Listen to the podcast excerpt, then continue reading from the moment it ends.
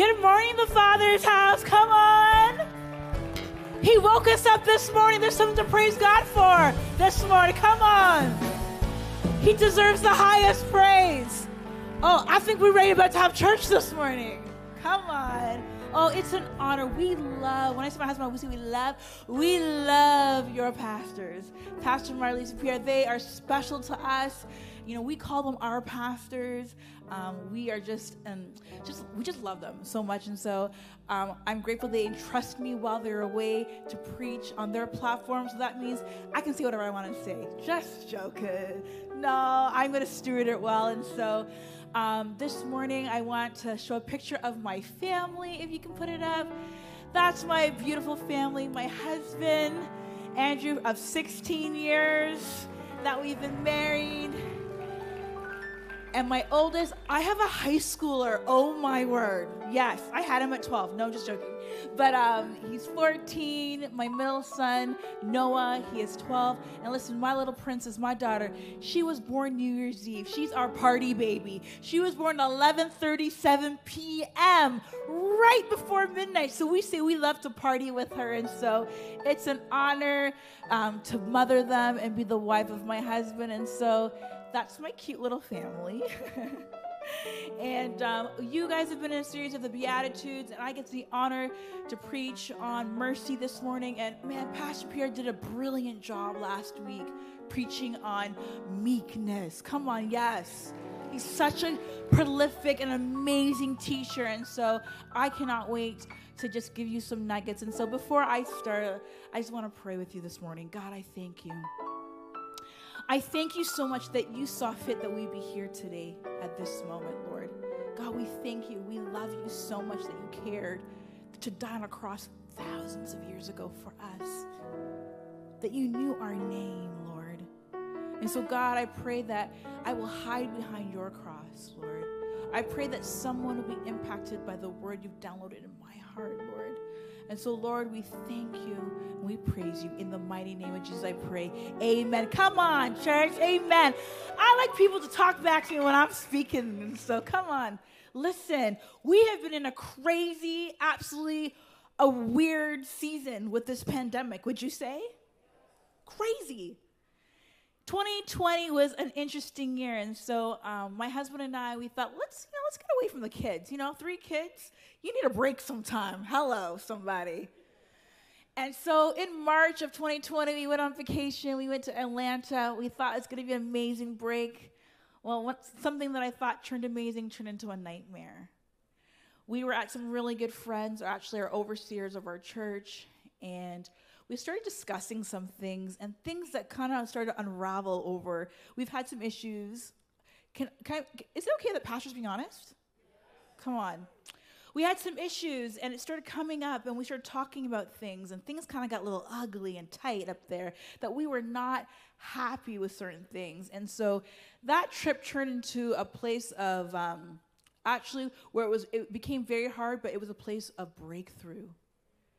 We came undone leaders, you know, even though we led the church, we just came undone. Things that we didn't dealt with. And so, how many, how many of you know in order to get a breakthrough, there needs to be a breaking?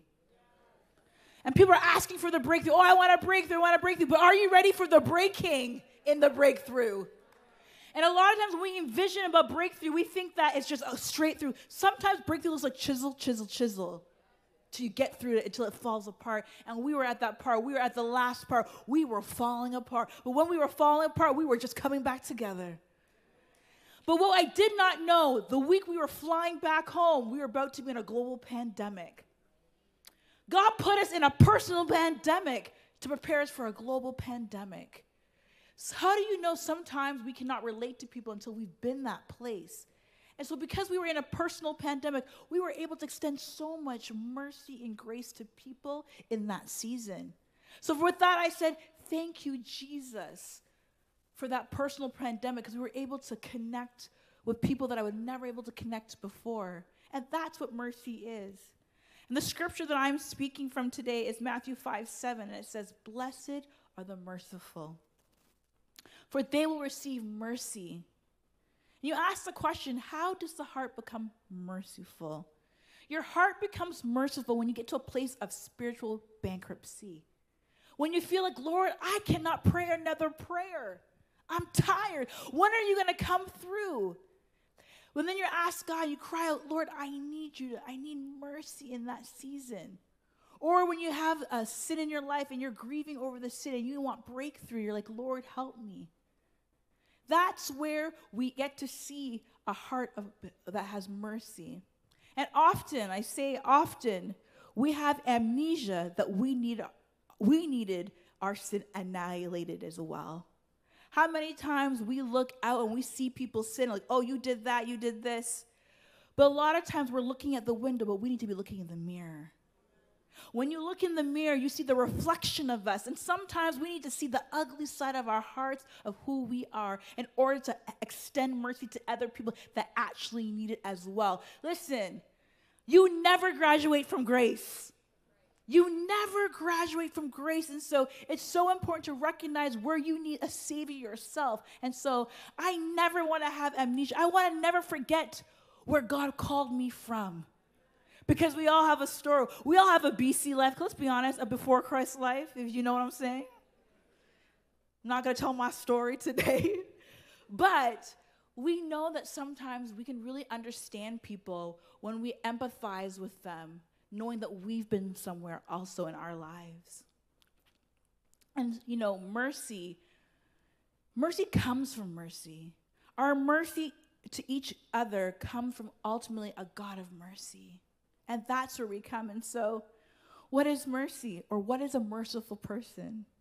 Mercy is a place where you can show pity, empathy when people are in need. Mercy is not getting what you deserve. Come on, somebody. And sometimes when we're going to define something, sometimes it's really good to look at the opposite. And so I'm going to look at some scriptures to illustrate the opposite of mercy. And a great place to land is in Matthew and Luke. And let's look first at Matthew 9 10 to 13. And as Jesus reclined at the table in the house, behold, many tax collectors and sinners came and were reclining with Jesus and his disciples. And when the Pharisees saw this, they said to his disciples, Why does your teacher eat with the tax collectors and sinners? But when he heard it, he said, Those who are well have no need of a physician, but those who are sick. Go and learn what this means. And he says, I desire mercy and not sacrifice, for I came not to call the righteous, but the sinners. Come on. There we see that our Lord Jesus, he desires us to have mercy and not sacrifice. In this, he's, he's, he's quoting from Isaiah, um, Hosea 6 6, where it says, that it's like people's love it's like the dew like the, on the grass. It's here today gone tomorrow here for the first hour and all we have left in, the, in hosea was the offerings. God is not looking for religious robots just to get things done like the, the, the, um, the pharisees and the jews just to do what's in the law. But he wants us to release mercy to others. When you have robots they have no opportunity they can get the job done but there's no way to show the affection God's not calling you just to do things, to do knock things off your to-do list. He wants you to have a heart of mercy. And we think about the opposite of mercy is sacrifice. Sacrificing is great. But sacrificing, you look what you are obligated to do. And some of you are like, you know, I want to join the dream team here. I want to serve. I want to be a volunteer. Maybe I want to serve. I want to sacrifice my sonny to serve in the kids' ministry to deal with the rugrats. You know, I'm going to sacrifice my sleeping on a Sunday morning to come to serve. I'm going to sacrifice where I could be somewhere else. But who knows that when you sacrifice, that's just, I mean, it's great, but that's just the minimum. But when you have mercy, you recognize people have names. And so when he talked about the tax collectors, each tax collector, tax collector, and even sinner had a name. Kids in our kids' ministry have a name. They just don't want you just to sacrifice your time to serve them, punch in and punch out. They have names. They are the next generation. How do you know our, the Holy Spirit is not junior? He comes whole. They need the gospel preached to them. And so they need to extend mercy. And I think about Zacchaeus. He was a tax collector. He got mercy from Jesus. And how do you how about you how many of you know that The enemy will call you by your sin, but God calls you by your name. The enemy will call you by your sin, but God will call you by your name. And remember that when we're trying to think about extending mercies, God wants something in your heart. He doesn't want you just to do things. And here in Matthew 9, Jesus saw sinners that were sick and miserable, that needed a physician. And I love that. Jesus sees our needs. Even though you think people that have money, they have affluent, they still need a savior. No matter social economic, you still need a savior.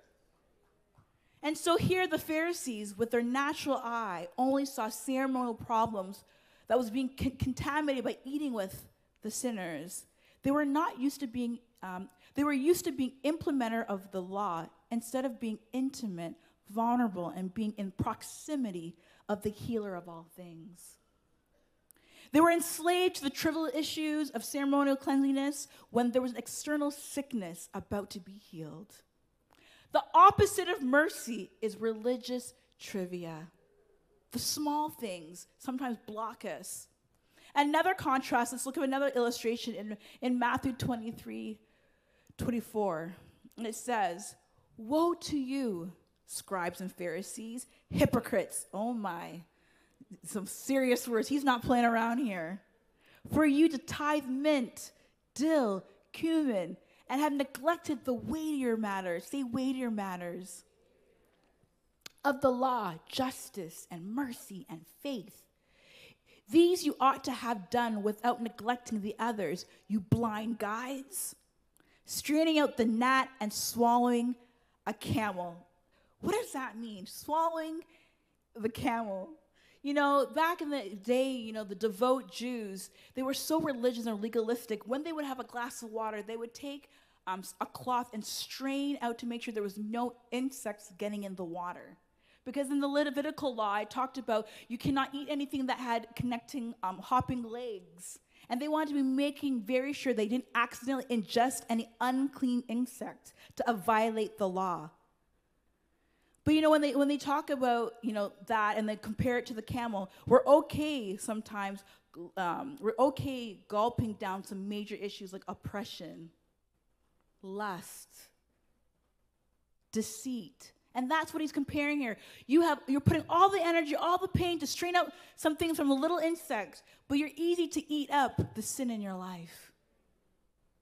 How many of you focus so much on the, the minute things in life, and you're like, but Lord wants to work on the thin, the sin in your life.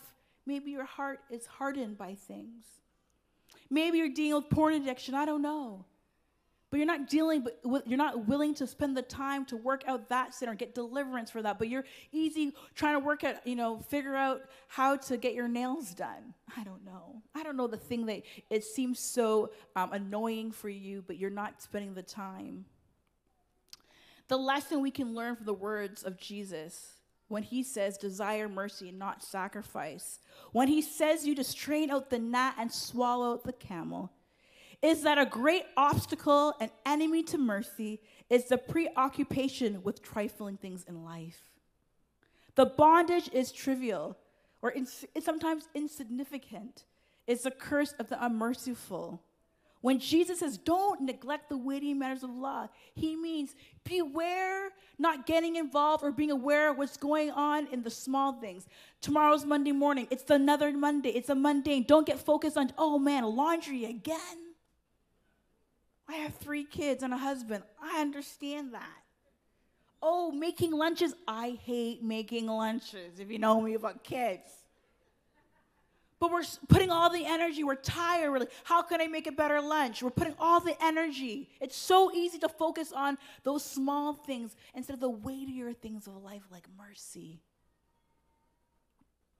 It says here, blessed are the merciful, if you want to be blessed, you have to get in the ring and make sure you fight those small things. What are you fighting in the ring that needs to be removed and changed out?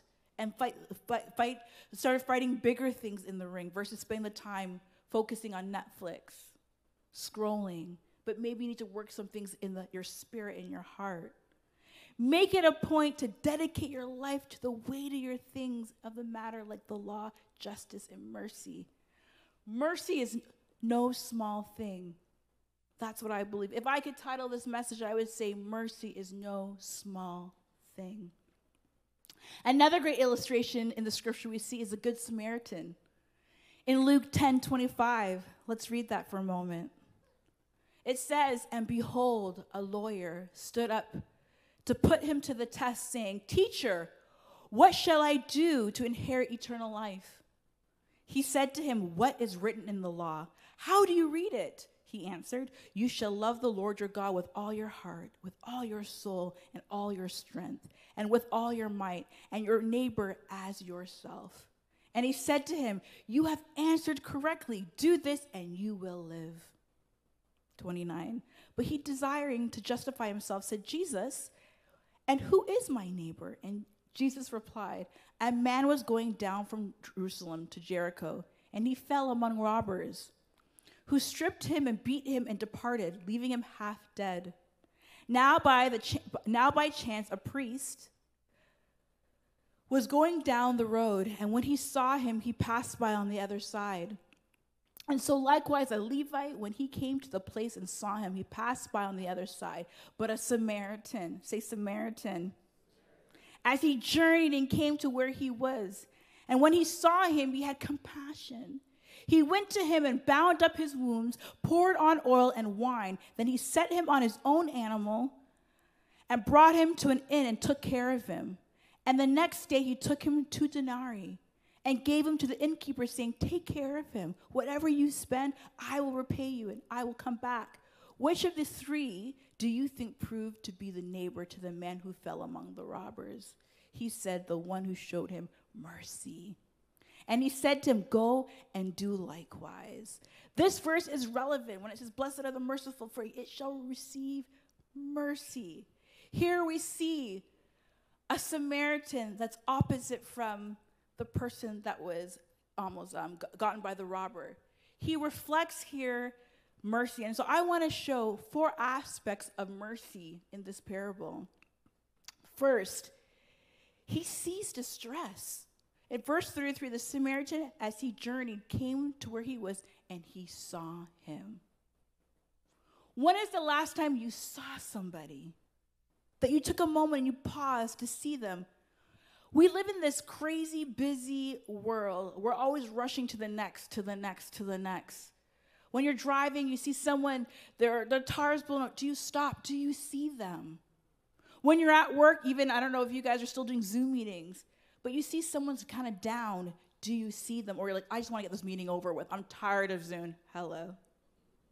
But do you see them?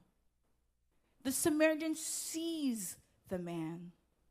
And secondly, Mercy responds eternally with a heart of compassion or pity towards a person in distress. In verse 33, it says, When he saw him, he had compassion on him. In the Greek in the Bible, there's this word, I won't say it because I'll mess up the word, but it talks about compassion comes from the bowels, the deep parts of you that makes you move into action, into compassion. When it talks about the bowels, and I have a question when's the last time you had a spiritual bowel movement? Yeah, we went there today. But when you have to go, you gotta go. You can just stay there, you gotta move. That's how compassion needs to be in your life. It makes you to move, to go. When's the last time you feel like, I, I, I gotta help this person? I see they're in distress. I gotta do something. What can I do? Have you had that urgency lately? And I think about as Christians, we need to be compassionate. But there's too many Christians that there are, are constipated Christians. They're struggling to have that compassion in their spirit. Too many, you know, when you're constipated, you're dehydrated sometimes. Too many Christians are dehydrated. They have no Holy Ghost, no Holy Spirit. They're not spending in their face with Jesus in their word so things can move a little smoother. Right? So I ask him, when's the last time you had a BM? that sounds, it sounds better, right? When's the last time you felt that urgency to help that person, even though it's going to interrupt what you're doing? And a lot of times, I always say this interruptions are invitation to serve God's people. When's the last time you've been interrupted? But you're so busy, like, I don't have time for that. And so here he sees him. He had the heart of compassion. Thirdly, he responds externally with a practical effort to relieve the distress. In verse 33 and onward, he says, He went to him, bound up his wounds. He poured oil and wine. Then he set him on his own animal and brought him to the inn and took care of him. Your response to someone's distress can relieve them. And I think a lot of times when we think about helping people, we always think we have a lack of resources. But this Samaritan says, What do I already have in my hand that I can help the man in distress? He had some oil, he had some wine. What do you already have that you can help someone? You're like, Maybe I don't have the resource, I don't have money. But do you have some time when someone's in grief just to hear them? To give them a hug? Maybe you have a bad, bad banana bread that you can make that you can just give someone. I don't know what it is. But a lot of times we're always looking around thinking, giving excuses, but we already have it in our hand that God has for us. And so I challenge you what do you have in your hand that you can help and give mercy when you see someone in distress? It doesn't have to be a lot. And I, I follow this girl on Instagram. Hello, Instagram, you know, has a lot of great things. But there's a girl named Maddie James, and she always says, People are not looking for deep, they're looking for deliberate. People just want to know they've, been seen that you know that you can, they see, you see them. That when they're missing in, in, their, in their small group, that you saw me, that I've been gone for two weeks, I've been struggling, I've been home depressed, but you saw me, you, you put a phone call, you text me.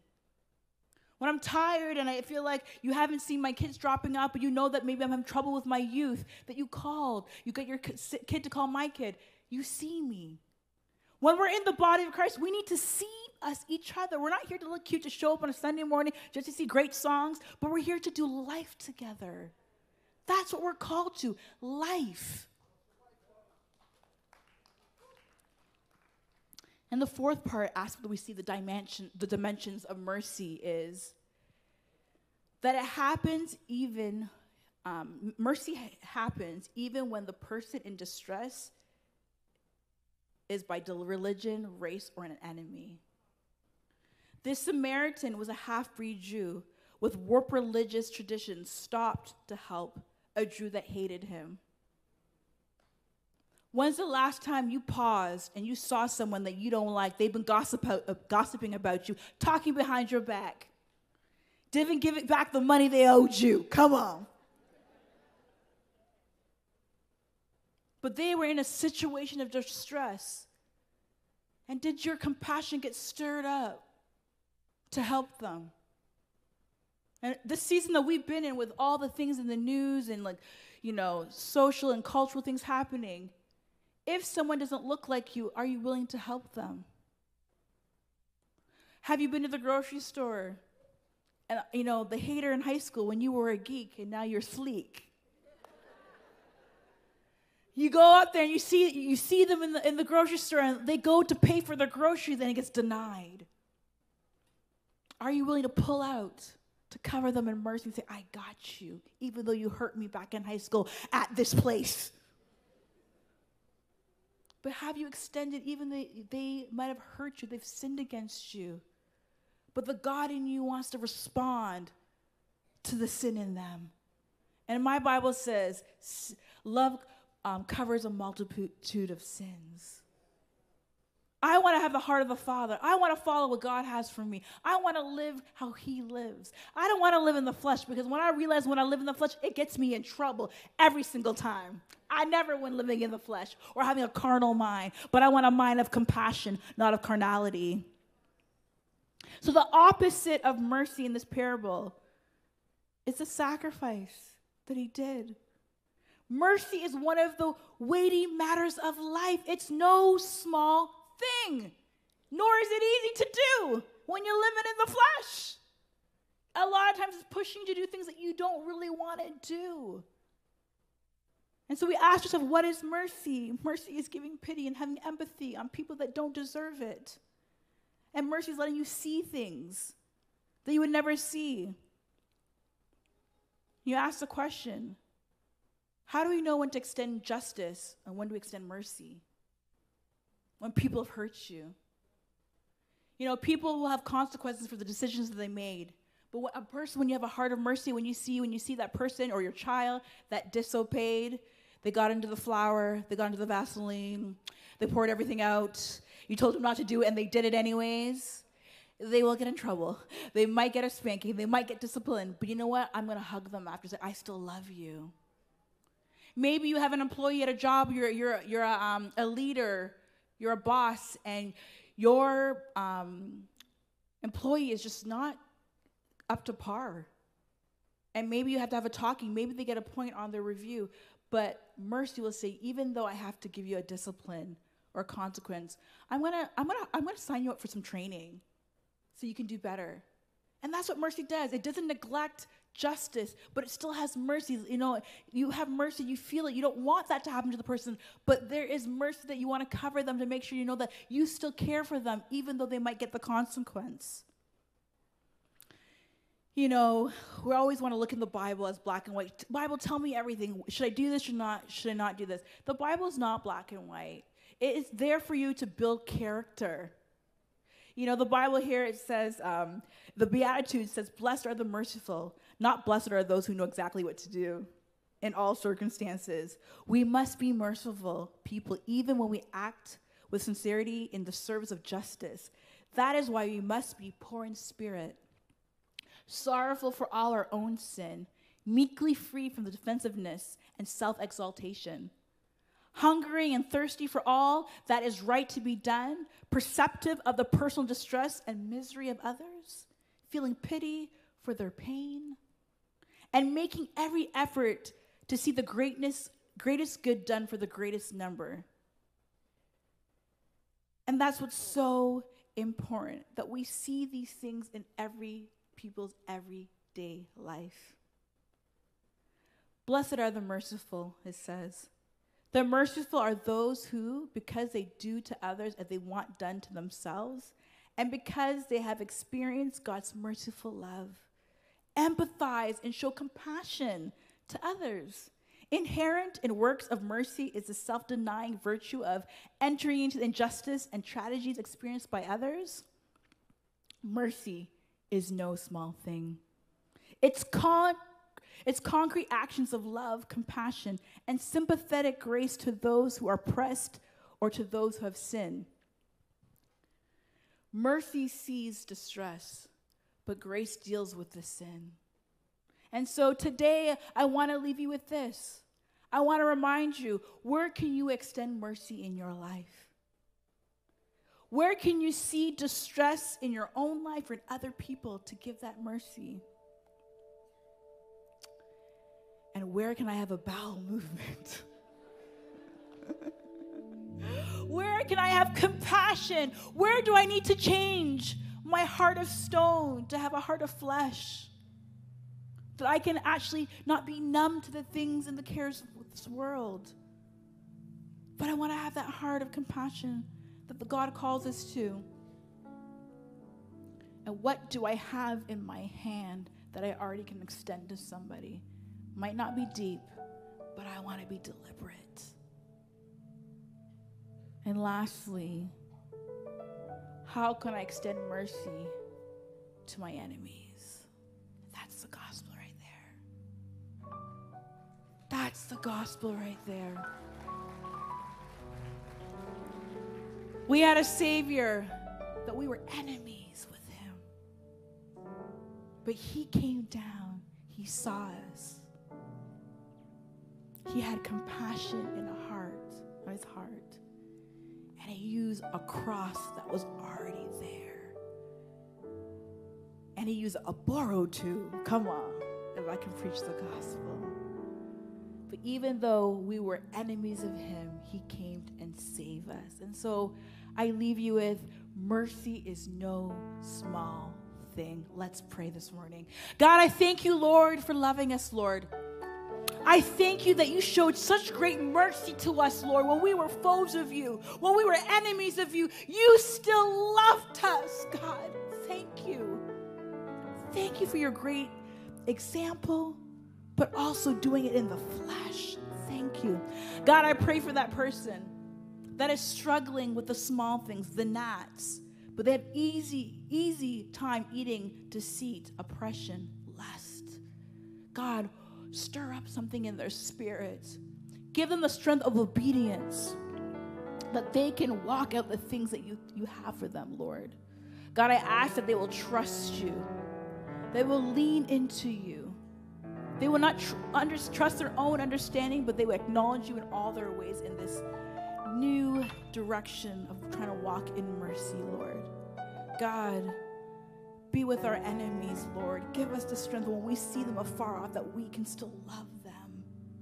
Maybe from a distance, but we can extend grace and mercy. God, we thank you for who you are. We thank you for loving us, Lord. We thank you for providing every need. There is nothing too hard for you. In the mighty name of Jesus, I pray. Amen.